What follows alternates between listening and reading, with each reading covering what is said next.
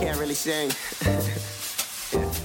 la la la la la la la la la la la la la la la la la la. Hello and welcome to the SBNY podcast. My name is Peter Kennedy and I am your host. The Sports Blog New York podcast is on iTunes, the Apple Podcast app, as well as Google Play. If you have not done so already, please subscribe, rate, and review the podcast on iTunes, Apple Podcast, or Google Play. And we appreciate every single listener. And one thing I do want to mention again is those reviews and ratings and subscribing because it really does mean a lot to us when we see those listeners showing up, appreciating what we do because we really appreciate doing this. Have a lot of fun creating this podcast week in and week out. We've had some funky weeks. You know, we had Mother's Day, we had Memorial Day weekend this past weekend, so our schedule's been a little off, but you can expect if you become a subscriber, a show every single Monday and then one later in the week, either Wednesday or Thursday depending on you know the flow of the news and availability as what it comes down to. But hopefully you enjoy what we do here at Sports Blog New York, and don't forget to go to sportsblognewyork.com, click on the podcast tab. Any of those articles will help you find uh, where you need to go, and also to check out some of the new articles our writers have been working on. Uh, they're always coming out with some great stuff, and we're going to mention some of the views of our writers later on in this podcast when we get into certain topics.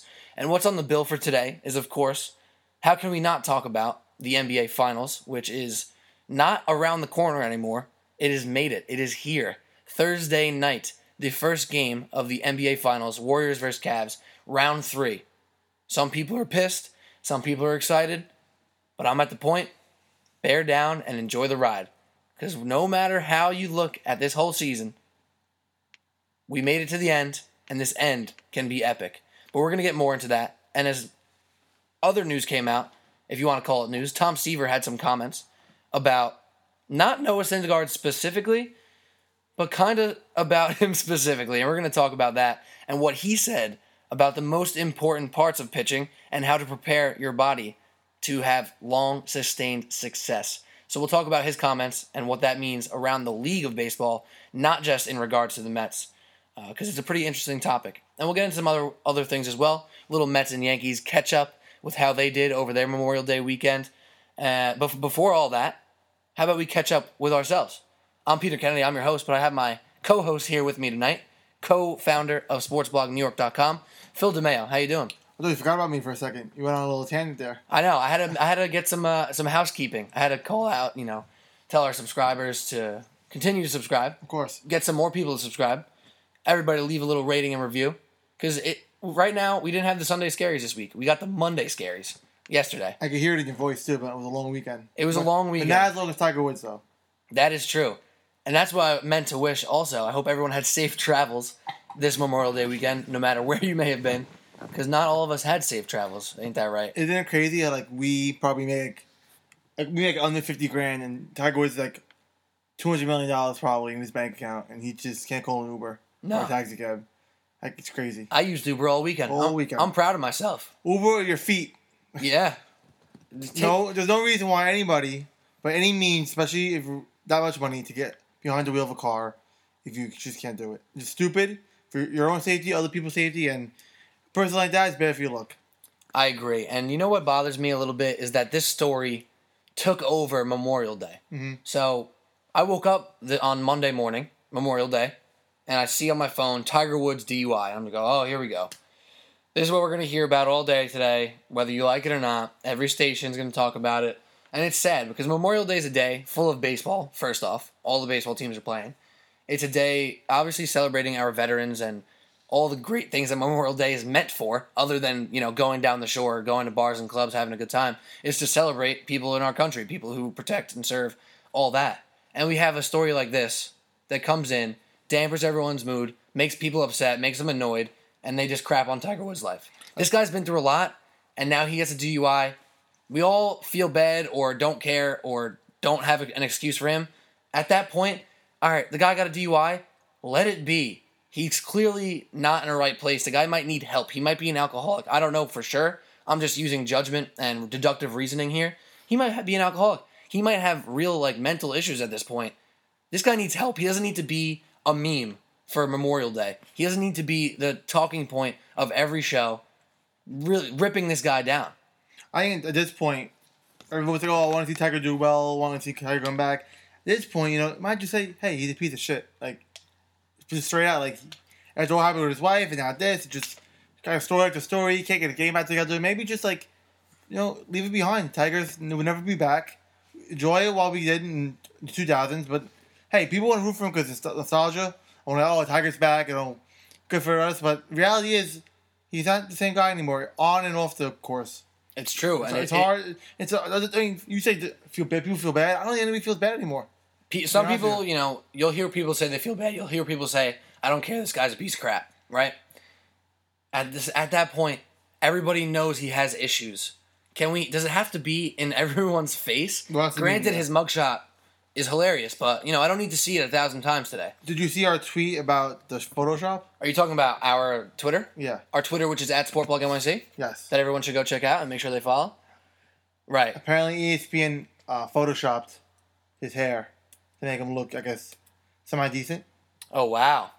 Yeah. And if you don't know what we are talking about, go to a Twitter, go to at SportBlog NYC. We have a little side by side there of what ESPN may have done. We don't know specifically how they handle their uh, digital department, if you will. But two different images of Tiger Woods as breaking news DUI. He looks fucked up.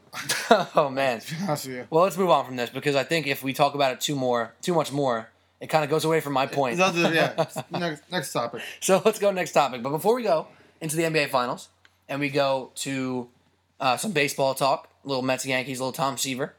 How was your weekend?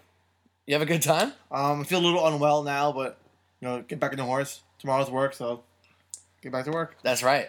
We didn't have the Sunday scares. We had the Monday scares this week. I didn't feel like if you listen in New York, the forecast is supposed to be not too well. No. Supposed to be a little rainy, but kind of the rain kind of, kind of just, it, it kind of skipped us. Still like Sunday night, which is fine. It's, today it rained, but like if you got everybody else our age, today really didn't matter. You weren't doing anything anyway. You just today's a nice recovery day. Exactly. I caught up on House of Cards. nice. I'm rewatching it. I think season five comes out tomorrow, so I'm hoping when you get when you go home, I bang on my next two episodes and I'll be done with. I, the thing with Netflix is, um, you all tw- twelve o'clock release because they come out the thirty, but really it's like three a.m. because they count they want the West Coast to do it. right. So I'm not gonna sit three a.m. to watch season five. But tomorrow morning, I'll be watching House of Cards. You started off. I like that. I do want to say this. My proudest moments of the weekend were that I made it down to the Jersey Shore and back to the New York. No traffic. Yeah, me either. I left. I left um Thursday night. So I didn't get much traffic there. And I Yeah. left this morning. Uh, didn't get any traffic on the 440. I guess some guy hit a pole, but it like just happened. Oh damn! So, So you no, skirt, no scooted right traffic by. yet. Yeah. Well, for those of you listening who say, "Why the hell are these people talking about getting down with no traffic?" Well, if you're not from New York or New Jersey, you may not be familiar with the Garden State Parkway. It can be a nightmare at times, especially on a weekend like this. So, if, So if you're going from Staten Island to Brooklyn, you got on the 440 to get out to the outer bridge. Goes like goes six lanes of traffic, goes to two lanes of traffic, and it's, it's a mess. It's bad news bears. Yeah. So that's why I'm damn proud that I made it with no traffic. And I have one more story from my, my Memorial Day weekend down in Jersey. I get to a bar and it's really, really crowded. Finally make a spot. I get to post up at the bar, order a drink, hanging out. That's Very gold. happy. That's gold. I look up, the Mets are on. It's the bottom of the ninth, and they're winning. I'm like, all right, this is sweet. I'm gonna just got here, post it up. I'm watching the Mets. Little by little, do I, what do I say? The Mets blown save in the bottom of the ninth against the Pirates, and they lose in ten. At least you were easily accessible to some alcohol. Uh, so you must have ordered a drink or two after that. That's damn right. I saw them blow the lead, and then not even ten minutes later, I saw them lose the game. It was uh, it was sad, but thankfully I had things to occupy me Yeah. in the meantime. At my house, I'm at. We don't have cable yet, so I missed Judge's Grand Slam live. I saw it on Twitter, and today I watched. Actually, watched the game today. I got home early enough, but Dylan Bundy's really good. And the Orioles, they're built for. They have a great lineup, probably the top five uh, lineup in baseball. The back of the bullpen is really, really good. And it, just a weakness. It's basically the trend is you you can't start a pitch.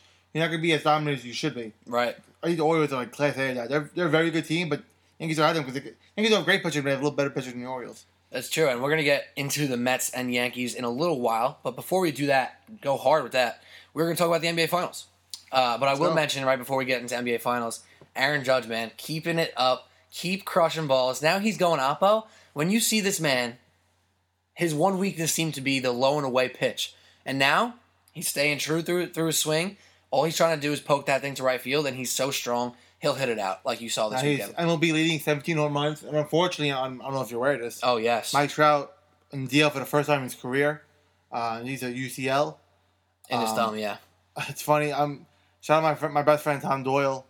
He has he had a fantasy baseball fantasy sports curse. He had Carl Stanton last year. He had um he traded for AJ Green one this season. Got hurt the next like two minutes into the game. Oh man. He had Jose Fernandez last year, so it, Oh, goes, it, goes, beyond injury with him. oh man. And uh, he had first pick this year in our draft, and everyone knew Mike Trout was gonna hurt. And here we are, Memorial Day weekend. Mike Trout.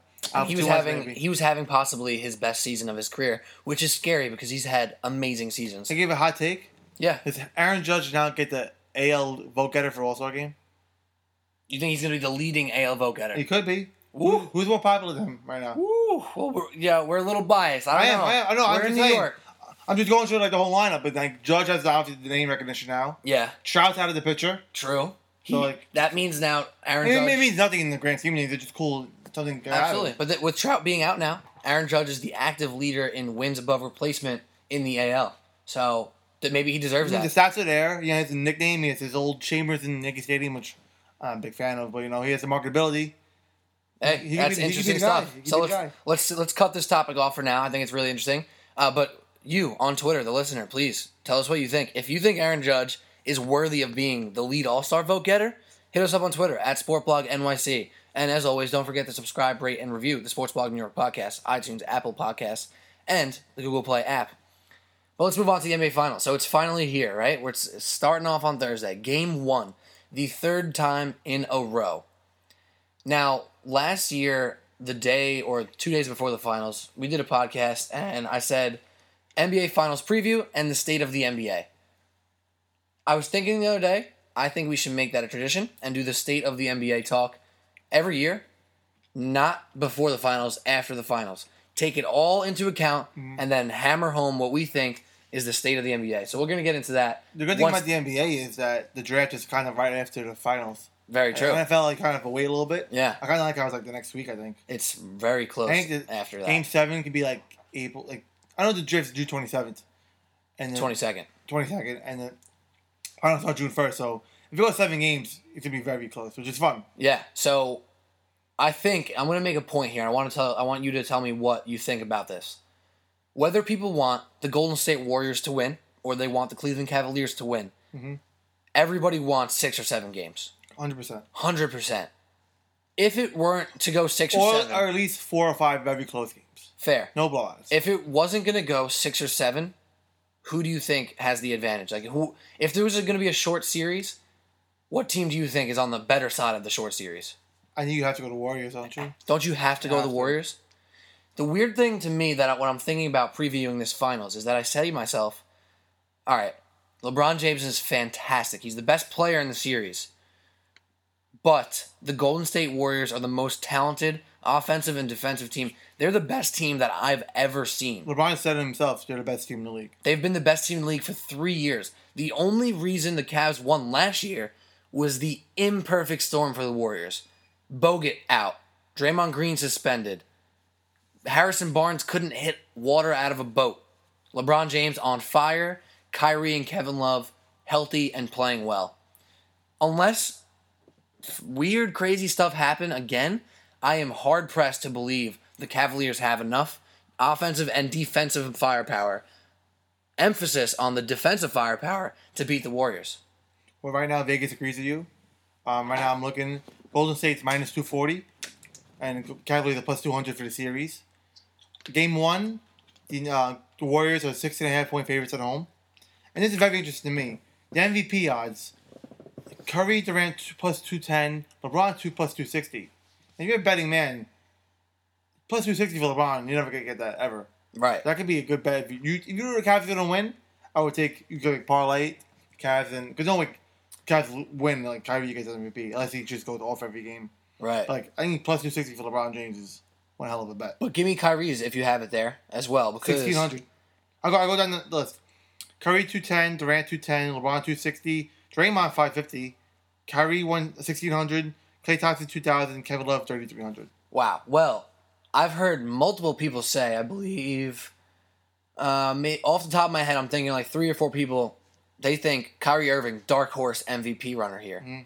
This man Comparing has to Ben Zobrist last year, like Ben Zobrist won World Series MVP. he's proving to be an assassin. The one thing people have the fair gripe with LeBron is, in my opinion, is that he doesn't have the assassin scorer in him, right? Because I think he's an assassin. He's a different type of assassin. He's an assassin who likes to game. have his uh, acquaintances get the kills sometime, right? Yeah. So Kyrie has that Kobe, that Michael assassin scorer in him. So say he comes out, Curry just can't guard him. They start putting Klay Thompson on him, and it doesn't matter. And Kyrie's dropping 30, now 35. He has a 45 point game. And then the Cavs win? Well, I think we saw it in part one of this finals trilogy that Kyrie is probably the most important player to the Cavs because he got hurt in the first finals and the Warriors swooped them. Uh, They sweeped them, but they, they kicked their ass. in the Yeah. first finals. Wasn't that close. Not close. And the second series, the last year comes around, Kyrie's fully healthy. He hits, game winner in game seven. So like it's two. It's it's really like total opposite spectrum with Kyrie. His work is definitely MVP value, but LeBron's gonna give it to them all game. Right. LeBron And he's the to do everything, and he's going to play intense defense. So I know I know you're saying like he's probably the most important player to them to win, but LeBron is gonna win MVP if they win. he would still be the most valuable. Now, I have a question, and I don't think we have an answer, but we're going to give our thoughts on it. What do you think the best matchup is from the Warriors' perspective to guard LeBron? Because there's two really, you know, really possible options there hmm. in Draymond Green, possible defensive player of the year, and Kevin Durant, basically a seven footer who can move like any three in the league, mm-hmm. who is having his best defensive year, blocking shots left and right. Who is the best matchup to guard LeBron James? I think you have to start with Draymond. Because one, you don't want Durant overworking himself at defensive end. You, you need him to score 25, 30 points each game to win. So for me, I would start with Draymond. Draymond might get in foul trouble, which is done a thing. So you might have to just you know, give him a different look every every other series, something like that. But I would definitely start with Draymond because you want Kevin Durant fully, fully committed to the offensive end. Because LeBron's gonna guard him, but Le- Durant kind of has LeBron's number when it comes to one on one. Like Right. It's it's hard to guard Durant. So I would definitely start with Draymond. What do you think? I think I'm torn. I'm torn because Kevin Love is the next guy, right? So if Kevin Durant is guarding LeBron, Draymond Green guards Kevin Love. If Draymond Green guards LeBron, Kevin Durant's on Kevin Love. So I'm trying to think about holistically what's the best option for them, mm-hmm. and I kind of lean towards go for the number one guy first and put your best guy on him. So Draymond Green should be the one to guard LeBron James. But on the other side of that, I think to myself, we've seen Warriors Cavs before. We've seen Draymond versus LeBron. We've seen Curry versus Kyrie. What we haven't seen since 2012, LeBron versus Durant. LeBron versus Durant. That is the most enticing one-on-one matchup because, you know, we talked about MVP odds. Let's talk about which players have the most personal pressure. I think that's Kevin Durant by a long shot. No one could disagree with that, right? I mean, he built. He went to this team because to not have the pressure on him. He had all the pressure in Oklahoma City. Now he's. I know he's still Kevin Durant, one of the best scorers in the league, one of the best offensive players we've seen while in our generation. But he's not like he says it isn't his team. So if he, I mean, if he if he scores 16 points a game or 14 points and missing big shots, yeah, the pressure's to be on him. But as a whole, I think it's just the Warriors as a whole. The whole team has pressure on him to win. I don't really like if, LeBron, the Cavs lose, it'd be LeBron. I don't feel the same way as Warriors. Did you happen to hear what Kevin Durant said about uh, the parity in the league? They're not. So he had a statement that was pretty strong. And you know, it's kind of funny. He's kind of embracing the villain role lately, I've been noticing. He's been cursing a lot with the media, which, you know, doesn't bother me and doesn't bother a lot of people, especially in, you know, the 18 to like 40 year old people. Yeah. Uh, he's been doing that. He's been calling other teams out. So a reporter asked him, Do you feel any sort of responsibility for this lack of parity in the NBA? So he said, What the what the fuck? Do you think I could control all the teams? I left one team. I made one team not a contender. Subtle blow at Yeah. Russell Westbrook right there. Yeah. But whatever, I'm not going to read into that too much. He said, I made one team not a contender. You think it's my fault that the Orlando Magic can't do be good? You, you really said that? On literally Magic? quote not not direct quote, but he said Orlando Magic. You think it's my fault that they can't get any good players? You think it's my fault that the Nets traded all their picks to, picks to Boston? Wow. He he went hard. Like he called people out. He's not wrong. And you know what? I said this about midway point through the 73 win season for the Warriors because my friend was saying to me, "Oh man, how do you not love watching these guys play? How is it? How do you not love these guys? How do you not love Steph Curry?" I was like, "Just wait. People are gonna get tired of them. They're gonna get real tired." and they got tired of him. And then Kevin Durant came and made it worse and worse. But if Kevin Durant continues to be this villain, this kind of like jerk character, I think he might get people to I switch like back to his side. I agree with him. Because people kind of love to go with the guy who's the rebel, Well, and he's becoming a rebel. That right statement now. is real. The real statement. He, like, I agree with that. He didn't trade the picks for the the Nets. He did, he's not building the Magic. He's not building the Hornets. Like, yes, he went to the best team already, who beat him three, who came back for three one in the Western Conference Finals. Yeah. it's not a good look. End of the day, he's gonna try to win, and just to be, just to have the opportunity to play with those guys, it's hard to. It's been done before. It- the, the, the president's already said LeBron went to the Heat. Like, right. So no one, he didn't get that the same feedback. I feel like when he went to the Warriors. You don't think he got negative feedback? No, uh, not, the same as LeBron. I'm saying. well, yeah, I guess he, saying di- like the big blow was already there. he didn't do the spectacle of that whole show, Yeah. which I think sat really poorly. Um, but he got a lot of negative. I think he got more consistently negative. There were less people backing him, I think, than LeBron. But LeBron's was blown out of proportion. More, Yeah. bigger. I agree. Interesting stuff. Um, but now that you bring that up, and we're going to move on to baseball again, Sports Blog New York podcast. I'm Peter Kennedy here with Phil DeMayo. Before we move on to baseball, we talked about LeBron set the precedent. He moved. Now we're seeing Kevin Durant. He did it last year. In a weird way, I hope that more players do this. So players are getting empowered to kind of go play where they want to play, right? So what if this is a huge if and a huge I have no reason to say this. But what if after the season, win or lose, Steph Curry goes, "You know what? I had a great run in Golden State. I love it. I want to I want to have my team. I want to see if I could do this and go somewhere else. He goes back to his hometown. He goes to a random team he likes the situation at. Something like that, and maybe it's not Steph. Maybe it's Klay in two years when he becomes a free agent. I think Klay's the guy. Klay's probably the guy. He's probably the, the easy one to pick. Well, I think But- Steph, the, the way the NBA set up now, the salary cap, you have to leave a lot of money on the table. And he's, well, Curry's like two hundred forty million dollars to stay there. Yeah, But like, I can see like, like Klay get down. You got Durant on the books for a lot of money and Curry. So and Draymond Green. and Draymond Green, I, I don't know his contract's up, but soon, say two Draymond years. Green and Klay are on the same, Same uh, table? schedule. Okay. So you can't give all these guys $200 million contracts. Right, like this team is not going to be together forever, and they might still be together next year. Next year, yeah. But there's a chance that every year one huge piece might leave, and I think everybody hates oh players are just going to go play with their friends or they're going to play wherever they want. But if it keeps happening and Klay leaves the Warriors, a fantastic situation to go play with. Um, Anybody. the- I don't know. I don't want to pick the Celtics because Portland, Portland. Sure. yeah. Any any other team. If he goes to some other team, the Rockets with James Harden, he goes there, and all of a sudden there's another team, and then so on and so forth. It may reach the point of people were pissed about it Mhm. that it starts happening so frequently. People start saying, "Wow, this is actually kind of exciting." People are just leaving because they want to go to di- different places and play with I have different a, people. Have a- come back to you. yeah, Say this Warriors team this season, next season, and one more season after that? The two more after this season? That should be together? um, mm, no, because it's Steph. Definitely next year. Steph and Durant are free agent this year, and then Klay and Draymond should be a free agent the year after that. Okay, so say this year and next year. Yeah. Is it good or bad for NBA to have five or six the same in finals in a row? 'Cause I can't see the Cavaliers if LeBron stays healthy, which you know is 14 years straight, staying healthy, he's probably better than ever. The, the Warriors stay together. Say even Klay leaves, there's probably still the, favorite to win the West Yep. with Curry, Durant, Green. They probably get a bunch of role players. and that system that Yeah. they play. Is it good or bad for NBA to have six, five uh, finals in a row the same? you know that I defend the NBA, probably to a fault in, on occasion. No, I do too. I do too. and I have defended this finals coming up because I believe all the people who say Live up to the hype. want- you have to live up to the hype now. they do have to live up to the hype. All the people who say I don't want to see it, I don't want to see it. In my opinion, you're just missing out on something that can be spectacular. I'm not saying it's gonna be, but if it is, I don't like. I'm not feeling bad for you for missing And it. Uh, but if if this happens again and again, it's too far. It, it's gone too far. It's gonna be frustrating for absolutely everybody. But isn't all the we've been waiting for this for a year now? If it's as epic as it could be, it's worth sitting for six weeks of shitty play of basketball. It's it's it's worth knowing the whole season these two beat the finals. I think it's worth it we get like one of the best seven basketball games we've ever seen in our lives. I think I think we, I would trade that in every time.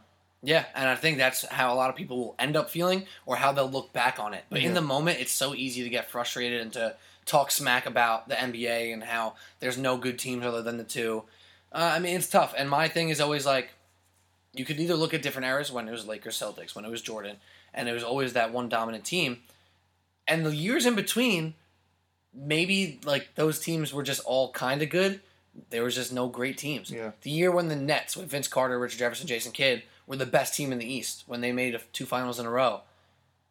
They ain't touching the ass of the team, the Warriors or the Cavs. No. So realistically, the rest of the NBA is the same. There's just a couple standouts. Now, say these two teams stick together, right?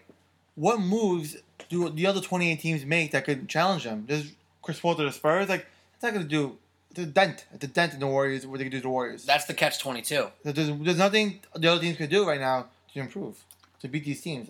As if like an injury happens, which no one wants to root for. It could be a reality, but likely it's not going to be a reality because these guys don't get hurt that often. Right. Durant does, but he, he- he's back down. Unless like somebody rips a knee up, which you don't want to happen. These two teams will be here next year. Right. So for the other 28 teams, there's no there's no moves to make. So do you prepare for next year or do you prepare for four years? That's that's the It's, real it's, it's like the question. Knicks. It's like the Celtics.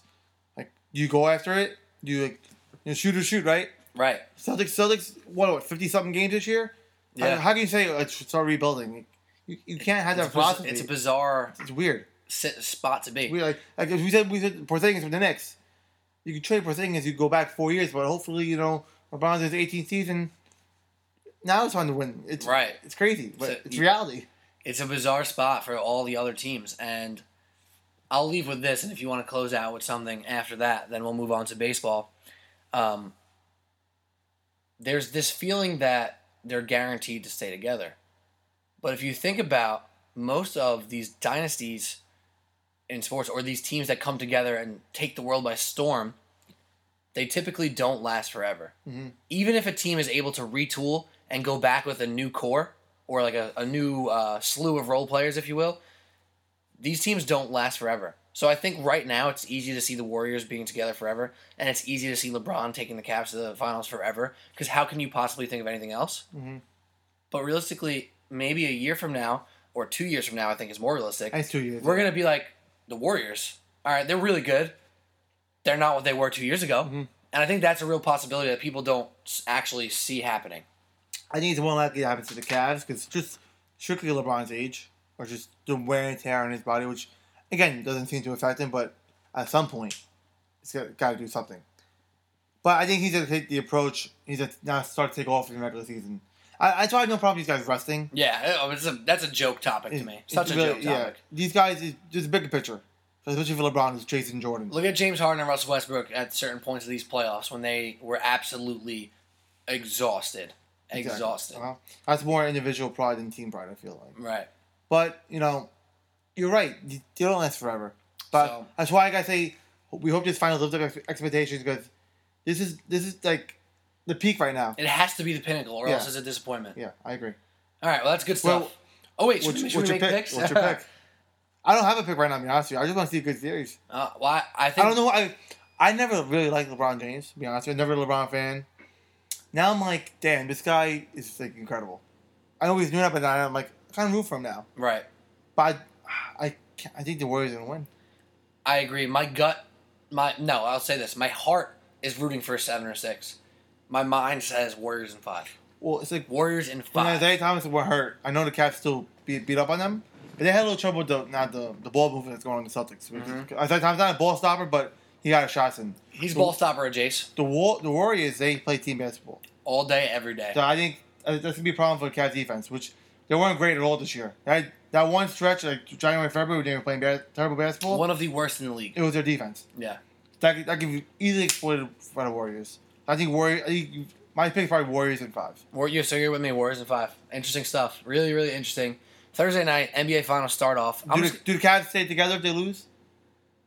You gonna see some major moves like Kevin Love or something? oh man, I don't know. I didn't think about that yet. Yeah. It's possible, man. It's really possible. I mean, I feel like LeBron's very loyal to his guys. It's like LeBron's the coach and GM of the team, All right. but So wait, let me. it's like, it's like back then when he said I need players on my team. He meant for he meant for Thursday night. He needs players because he knew he was gonna, he was gonna get there. Right. And look, wait. Also, another another fun little note that doesn't get a lot of talk. I think uh, we'll do this in another episode later this week. The Deron Williams, the Kyle Korvers, these people can end up playing like such a huge role that gets like gets overshadowed obviously Yeah. by LeBron James and Kyrie. Mhm. But the Deron Williams, the Kyle Korvers, the Iguodalas, these people are so important in these Mm-hmm. series, and we'll see it once the games start. But beforehand, no one's talking about it. Yeah. But we'll do that later on in the week. Uh, and I just want to throw this out there. We get to see Ernie, Shaq, Chuck, and Kenny for another couple days. You did talk about it in their peak. Then Love they're those. great. You got you got to love those guys. No, Mhm. they're they're, They're so the best. much fun they're the best in sports. So much fun. To I, the NBC football broadcast is probably the best in sports, like Sunday Night Football. The pinnacle. Yeah, that's probably the best. But just straight out know, commentary crew, you can't you can't beat them. They're fantastic. All right, well, let's move on to baseball. This is Sports Blog New York podcast. I'm Peter Kennedy here with Phil DeMeo. Don't forget to subscribe, rate, and review, especially those ratings and reviews because we love to hear feedback. We sit here, we like to give a good, entertaining show, bring you some different perspectives. Uh, we're, we're New York guys, but we try to be objective when we can. Obviously, we got our New York pride shining through left and right, uh, and you, I'm sure you can tell with obviously what we talk about. But we like to be objective. We like to talk about national stories. Uh, so tell us what you think, and if you like to see anything different, let us know. If you anything you really like and you want to see more of it, let us know. iTunes, Apple Podcast app, Google Play, go on there, subscribe, leave a rating, leave a review, and it'll go a long way for us and hopefully to give back to you. Well, let's move on to baseball. So I want to preface this um, pitcher talk here with a little background about what Tom Seaver said to the reporter in regards to velocity. So the first thing that was really funny was Tom Seaver was asked, "Hey, so have you been keeping up with the Mets and the, all these pitcher pitching stuff that's going on?" So he goes, "Oh no, you know, honestly, I haven't really been watching this year. How are they doing?" He said, "I do grapes now." Yeah, he does grapes. He he works in a vineyard. Well, he does. He probably runs a Owns it, vineyard. yeah. He owns a vineyard. He had no idea what the Mets season was like. He didn't know if they were winning, if they were losing, if the pitchers were hurt. He had no clue, which I think is a genuine response, which is is kind of in a way nice to hear because he's moved on from baseball. He's living his life. It's a little sad too. You kind of wish the all-time great of your franchise was a little bit up on the That- team. um, I might say more about the Mets Todd Seaver, but Very true. But let's move to the real point here.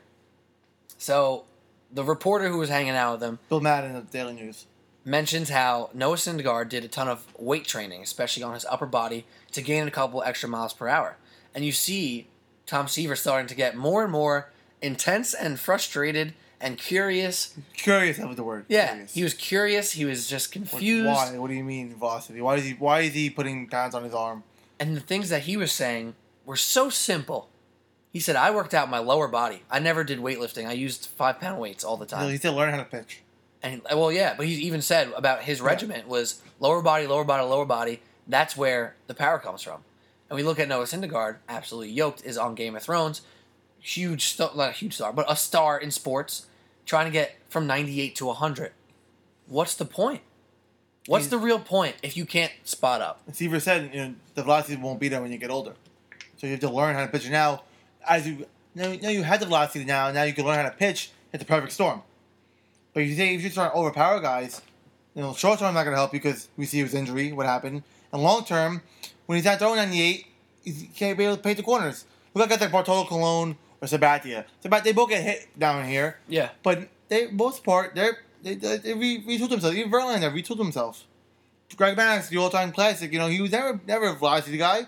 He he pitched. He hit the corners. He was had to do two two pitches ahead of you. Yeah. Now these pitchers aren't like that anymore. You know, as a Mets fan, and hopefully you Mets fans can feel the same way about this, when Pedro Martinez became a Met, he was not Pedro Martinez from Boston. No. Throwing 98, smoke, getting people out. Hot take. That's like with I think. I think it's like one of the best baseball pitchers ever. That season 98, 99. Yes, when he I was think- absurd. He, like, he's like best. He's the best pitcher of our generation. Yeah, I, I think that's a Him fair, like Randy fair Johnson. argument. But I'm, an, I'm going Pedro. an argument for another day, but Yeah. a great argument to have.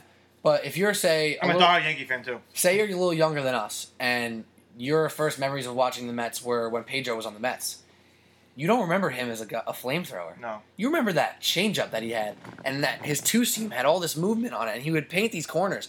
He extended his career by years, three, four years, as a quality pitcher. And the wins didn't show it because the Mets weren't a great team, but his ERA was strong. Yeah. Johan Santana, the same thing. And so Mets fans should really understand what it takes to be a quality starter, to be a good pitcher. Not Mets fans, Mets in general. Well, even more importantly, that's a good point. the Mets- the, the Mets in general should understand. I think Bartolo should have set that precedent even further when he was here for the past couple years. And you see these guys going down at a crazy, crazy rate. I think it's going to take a true, true pitching star, a sensation who sits at 89, 90 to change some of the thoughts in baseball. And I think we might have that guy. I, you said it before, but wanna wanna unleash your analysis? Who do you think it is? Yeah, so I was listening to the fan on my way over to your house actually, and the guy brought it up. Uh, so Buster Olney did a little stat search to how, how he will on ESPN, and he pulled the ERA leaders of right now. So in order to be an ERA leader, you need to have a certain amount of innings pitched per game for your team. Uh, and there's 90 guys in the MLB right now who are qualified for the ERA leaders. Amongst those 90 guys sits a man named Dallas Keuchel The Yankee killer. the Yankee killer, the man with a sweet, sweet beard, lefty from Houston, if you're not familiar. He's one of the leaders for the Cy Young race right now. Top pitcher in the league on top of his game, Him and has Sale. been good for years now. He was 86th on the list of 90 for average fastball velocity. So what does that say to you? Out of the 90 best pitchers in the league right now, in the bottom five of average fastball velocity sits possibly the best pitcher. But I think you know, the other guys, the higher, the low ERAs, they they they, they throw fast too. Yeah, So I think it's maybe not on me. But you, I just, as you, you, your point is, he learned. Okay, I'm not gonna throw 95 every pitch, but I'm gonna learn how to strike you guys out. And even like when he's pitching when, uh, when against Yankees, like I don't notice his speed is off. I just notice he's throwing junk and got guys taking off off speed, and it's, he's a great pitcher. He's a great pitcher. And for me, I, I don't realize that he's not throwing fast. I think he's throwing fast. It's like it's all illusion to me. Yeah. I can't imagine being in the batter's box. It's absolutely an illusion. I heard, I forget who it was now on the radio, but a guy said something very simple that made very simple sense. He said, I've faced 95, I've faced 85, I've faced 100. I've also felt faced a 90 that feels as fast as 100 because of what I was expecting Yeah. and the way they set up the at bat.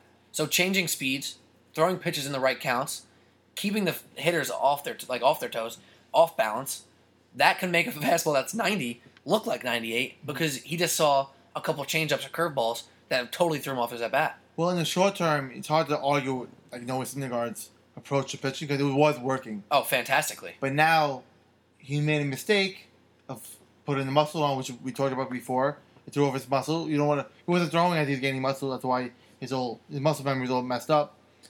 But in the short term, yeah, even Verlander, striking people out is great. As you get older, it's not going to be there. Just it's, it's science, it's facts. Sabathia does not have it anymore, but he's doing he's learning how to pitch. Now, as Seaver said, if you learn how to pitch when you're younger, it's a great transition.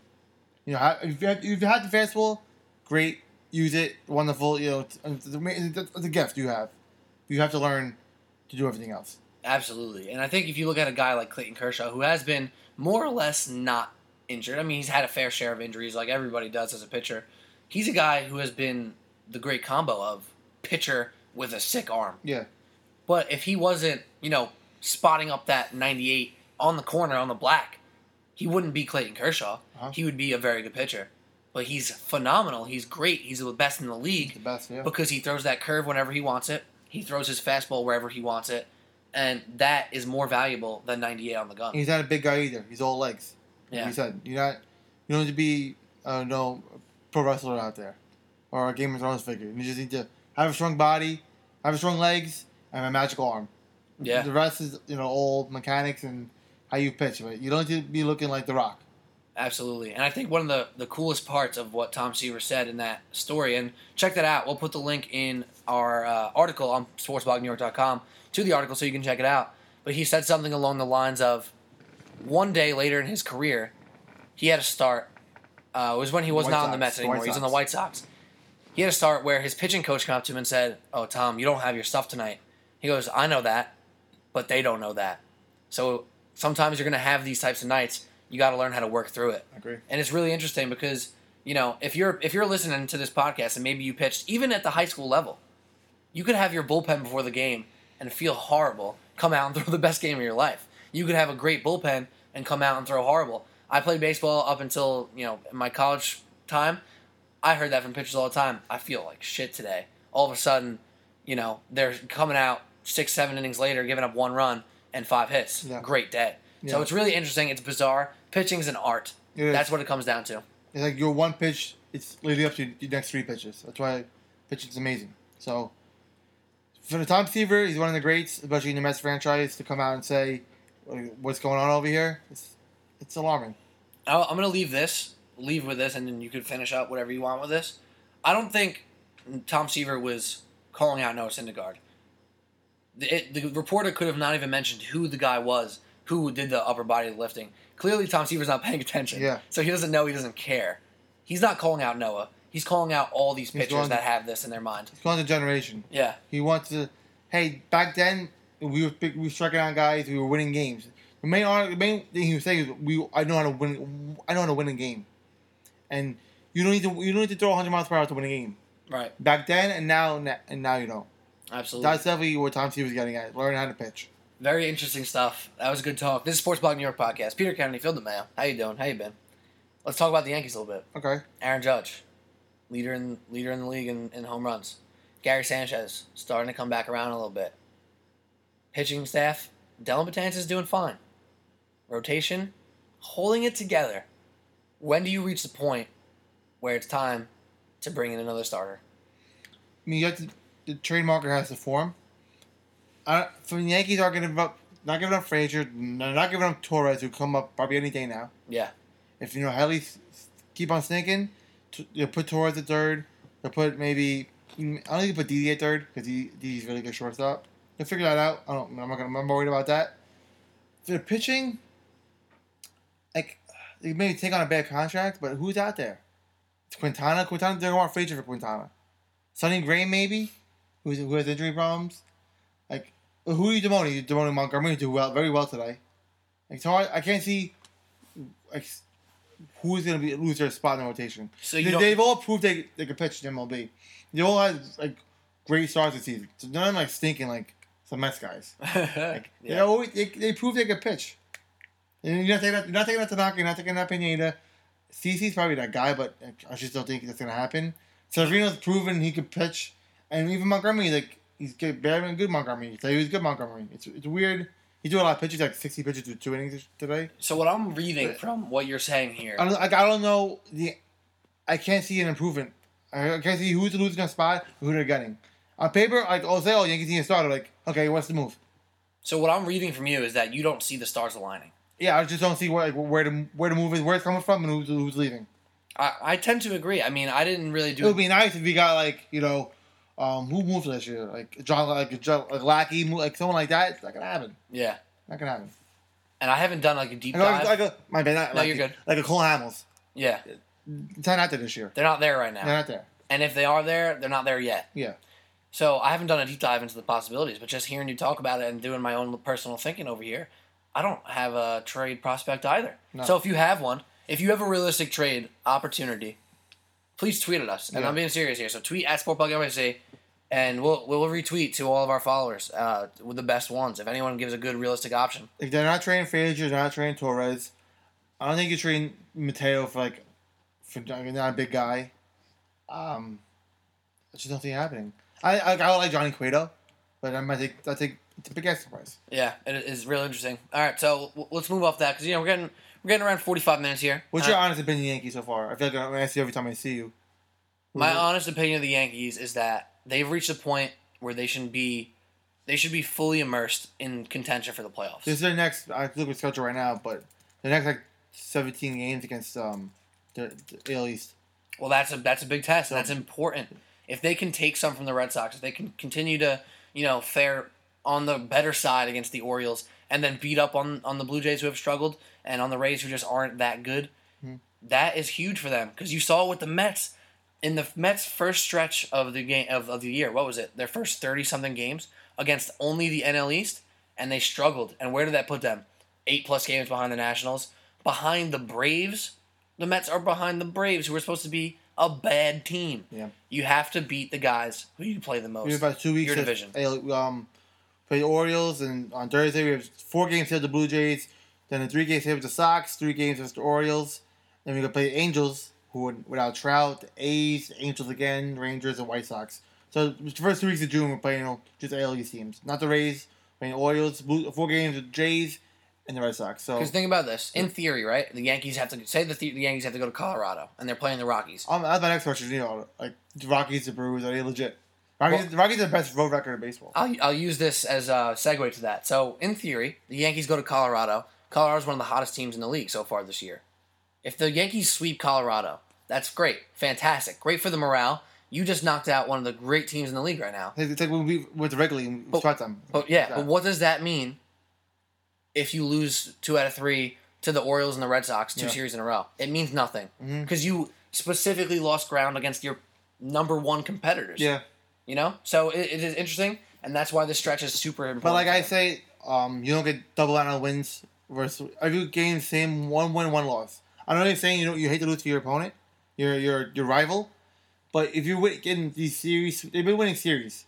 You did two out of three, two out of three. They lose you know, one out of three, but they're very consistent. That's why they're over 500, 10 games over 500. So I think if the Yankees keep this up, it should be pretty good. like I said, there's no reason for them not to be in play, playoff contention, and that's just a fact. We get we get Chapman back maybe this week, maybe next week. There's really no rush.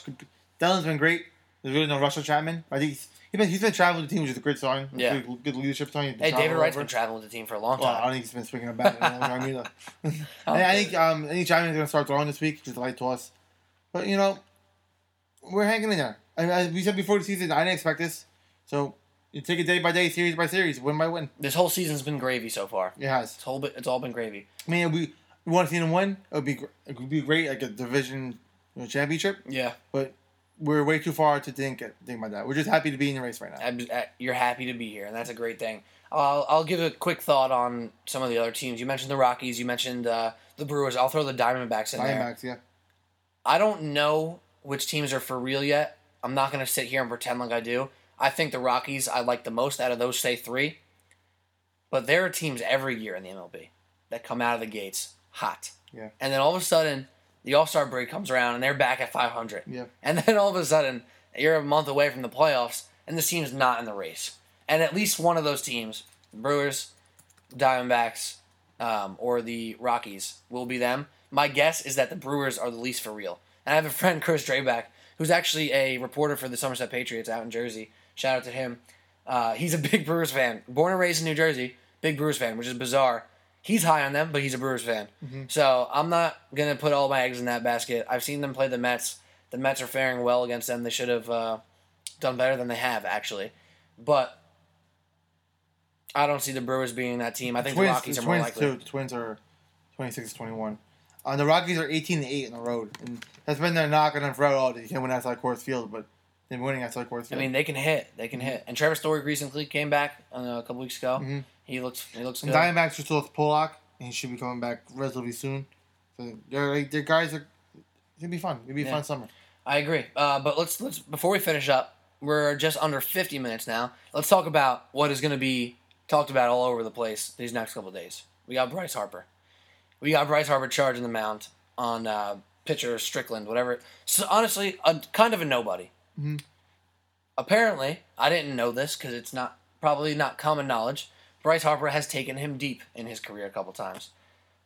So he throws 98 at the guy's back. Bryce Harper Pissed. looks down, takes his helmet off, tries and fails to throw the helmet at the pitcher, and thing. attacks. Big brawl. Yeah. What are your thoughts? What is your reaction? Just give me what you think. I think it's, you know, I think it's fun to watch that kind of stuff. You know, really see it also, especially with a big star like that. Uh, Bryce had a problem with it. He let him know. I think it should be blown out of proportion with everything is these days. Um, he probably gets some some slack for the helmet toss, which is compared to fifty cents like first throw. yes. But you know, he got he got popped in the face too. But hey, he got pa- don't ever doubt Bryce's passion. I mean, probably you don't want to see your, your guys doing that, but it's fun to watch. But he can suspend a game or two. But hey, he's probably the MVP right now, so it's, it's fun to watch. Like your MVP have so much passion. Even if like, it's a bit of indi- individual beef, Bryce plays the game hard. He's you know he's producing at an amazing level. The Nachos are just kicking ass right now, so it's fun to watch. I uh, I agree with the excitement. It was super exciting. It's fun to see something like that. It's crazy. You don't see it all the time. No. Especially now more than, you know, 15, 20 years ago. When a bench bench is clear, you don't always see a lot of action. You see a lot of people like everybody chill, everybody stop Yeah. get don't get suspended. You saw action today. You saw Jeff Samardzija and uh, Michael Morse literally run was full speed Yeah. Okay. and smash into each other like because they were trying to get out there so fast. Individual. I don't know if you noticed this. Buster Posey didn't move. He did not move. It took him a while to react. Yeah, it's uh. Which you know what might that, that might say that was a sign of disapproval of his pitcher right there. Buster Posey maybe was like, I was not I- behind that. I know Bryce. Like I play all star games with him. Like we're we're the elite of the league. I was Am not- cool. Yeah, you're right. You could be right. I, to me, I, I saw that, and my reaction was Buster Posey. So, so said- you got to jog out at least. He well, he did after a second. but He, he reacted slowly. Yeah. He was washing his hands right there. He was saying, "I was not a part of that one. Yeah, no, you're that right. was not me." But I want to call out some of our, our writers, and not call out, shout out, I Okay. should say. Um, so one of our guys, James O'Rourke, pulled up the question: thoughts on Harper, Harper's helmet throw? The whole thing was a cheap or uh, cheap or strategic? A couple people answered, but we got one answer that I really liked. So shout out to Arthur Dowell, one of our writers. Great pieces on Sports Blog all the time. He wrote, "I love it. The hitter gets hit with 98 mile per hour pitch, and obviously can't throw a bat like Delmon Young once did with an ump in the minors. I would want something to throw at a guy besides my fist after them having the ability to hit me with a baseball. That is a great point. When you look at it like that, this bat, Bryce Harper is completely defenseless. He's in the batter's box trying to hit a baseball. The pitcher has the right, if you will. He has the power to throw a baseball 95 plus miles per hour at this guy's back or head or wherever he wants. Mm-hmm. What does Bryce have? He has to walk down the first base, take it like a man. Hey, maybe he should have. But if this guy can throw 98 at his back, Bryce should have a chance to react, and he did just that. Well, the thing about the National League is the pitchers can't hide, can't hide behind a DH. So the pitchers have to go in the batter's box themselves. I don't know. Did Strickland get um, thrown out of the game? I I'm sure. I'm sure. He did. Well, I think eventually, I next time he plays the Nationals, or anytime in his career he plays the Nationals, you should be getting something his way. So I think kind of thing NL depletes himself because AL like Mach- Machado had that problem too. right. First starts throwing on him. I, I, somebody said, "Hey, you know, it's, it's the coward move to do that because now you can't you, you can't something about his box." So I think it's cool that now Strickland could be a target next. It'd be fun to watch because if only the Giants are not good this year, it would be fun to see, see like a playoff series between between them. But hey, I, I agree. Um, the, the, the pitchers are protected. The pitchers are protected, and that's where it gets not fair. But it always leads to that overarching debate of, is this right? And I'm always on the side of, pitchers get like get over yourself. Yeah. If this guy takes you yard, apparently, the story that I saw on you know Instagram video of the fight was that Harper hit a crazy home run off him in like 2014. There is no reason something from years ago should make you throw a baseball 95 plus at another man from years ago. Get over yourself. Stop being so sensitive. Prove it by getting him out. Yeah. What are you proving by taking the coward way out and throwing a baseball at a defenseless man? I was, You're not watch- proving anything. I was watching the game. I watched the first at bat, and um, Harper ran out to first base. Then I shut it off. I was watching House of Cards. Yeah. But then I saw on I saw on Twitter something happened. Like, whoa! I I just yeah, you're right though. You're 100 percent right. By the way, I'm seeing a video now uh, on MLB memes, their Instagram, uh, of the bench clearing very quickly and Madison Bumgarner not moving. In fact, taking a step down the dugout, not coming out. I respect that though. He, he, I respect he, he people. physically can't do that. That's true, but I respect people who are just like, I don't care about this. I don't want brawls. I don't need people to physically fight. Prove yourself on the field. Don't take the coward's way out. That's my opinion. Yeah, I think you have to move, you have to go out and support your guys a little bit. Oh yeah, but that's he true. he gets a pass. He's He's banged up. he well he's doing it for the wrong reasons. But yeah, he was dirt biking. he was dirt biking. Oh man, well that's interesting stuff. I think it's always a good good thing to talk about because this is going to go on for years.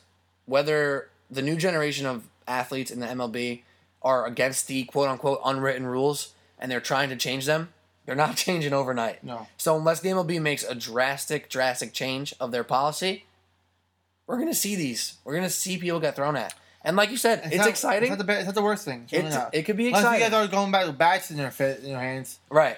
Because hey, you throw a ball 95 miles per hour, you have a chance to you know, dodge it, or it can be thrown so you don't get hit. If you got Bryce Harper swinging you with a bat to the face, nothing you can do about that. Yeah, That would be next level stuff. Yeah. I don't think anyone No, can ever get away with that. Yeah, never. But, But it's fun. I think it's fun. You know, I hope it doesn't get blown out of proportion. He might see suspension, in, it will. but it's baseball. Yeah. it's fun. Hopefully, you know, when he's a Yankee in a couple years, it doesn't happen. Get out of here. You, you Yankee fans, you know, you got everybody on your team. You Trout's coming over, Machado's no, coming no, over, no. Harper's going to be on the team. You know, you know, Harper's a, a possibility. oh, yeah, of course. And you know, Child's a possibility too. People have been talking about it since like they came in the league, though. and It just bothers me as a Mets fan. I, we, we ain't getting no Machados on our team. You guys, Yeah. you guys, you guys, Cespedes coming back. Yeah, we had to trade for him. and then he stayed because he liked it. Thank God. Uh, he's Well, on maybe the no other offers, maybe. yeah. Well, who knows, really, Yeah. right? That was good stuff. You enjoyed today's episode? Yeah, now back to reality. Yeah. Back to reality tomorrow. We got work right now. We're at work. As you guys listen to this, we're also at work. So hopefully we can help you get through your commute or through work. Uh, and tell your friends about the Sports Blog New York podcast. Happy, have a happy summer. Welcome to summer. Welcome to summer. Hopefully you enjoyed your Memorial Day weekend. Hopefully you used Uber or Lyft. We don't discriminate No. against either app. Or but or your old yellow taxi. yeah, good car old fa- good yeah. old fashioned car service. But um, I was going to a bar the other day, and um, I have a house, and the guy, some guy called Uncle Ron's Taxi was giving out magnets to people put in their fridge. Mm. So I go to him, how much to go to Point Pleasant? He goes, eight dollars a person. And the Uber was like twenty total to Point Pleasant. It's like the price scale is like ridiculous. yeah, but I you feel know, bad for those guys. you again. just called out Uncle Ron. and I don't think that was nice. Hopefully, Uncle Ron, you know, he'll give you a better deal than he gives me. I hope so too. You know, hopefully you guys drive safe. Hopefully you continue to do that all summer. No one wants to see people get hurt. No one wants to see people ruin their lives, like a DUI, like Tiger Woods. Stupid. Don't be irresponsible. It's I not worth it. I want to leave with this. Remember when we were kids? You would hear this phrase and you'd be like, "Cool phrase, Tiger Tiger Woods, y'all." Yeah, Now if people say that, it's like you're a horrible person. yeah. now he brought it by himself. It's true and it's sad. But we have the NBA Finals this week. We have baseball going on as always. We have the NBA draft around the corner, but that takes a back And seat. then during the football, finals. football thinking. We talked about Odell Beckham. You, you talked about the last podcast. We did on the last pod. yeah. And uh, shout out to that last podcast. We had some good stuff. Talked about Odell, talked about Cap. Uh, we posted it on Friday last week. Kind of a tough time to get some listeners. So if you just listened to this one, hey, go check out that next one um, because it was it was a good one. So a lot of good stuff. And I made a personal message to Kristaps Porzingis. That was it was a nice one. So don't don't get scared if you're a Knicks fan. But hopefully you enjoyed this episode. Don't forget subscribe, rate, review. I'm Peter Kennedy. I Phil DeMeo. Keep listening. Keep coming back for more. Have a great week.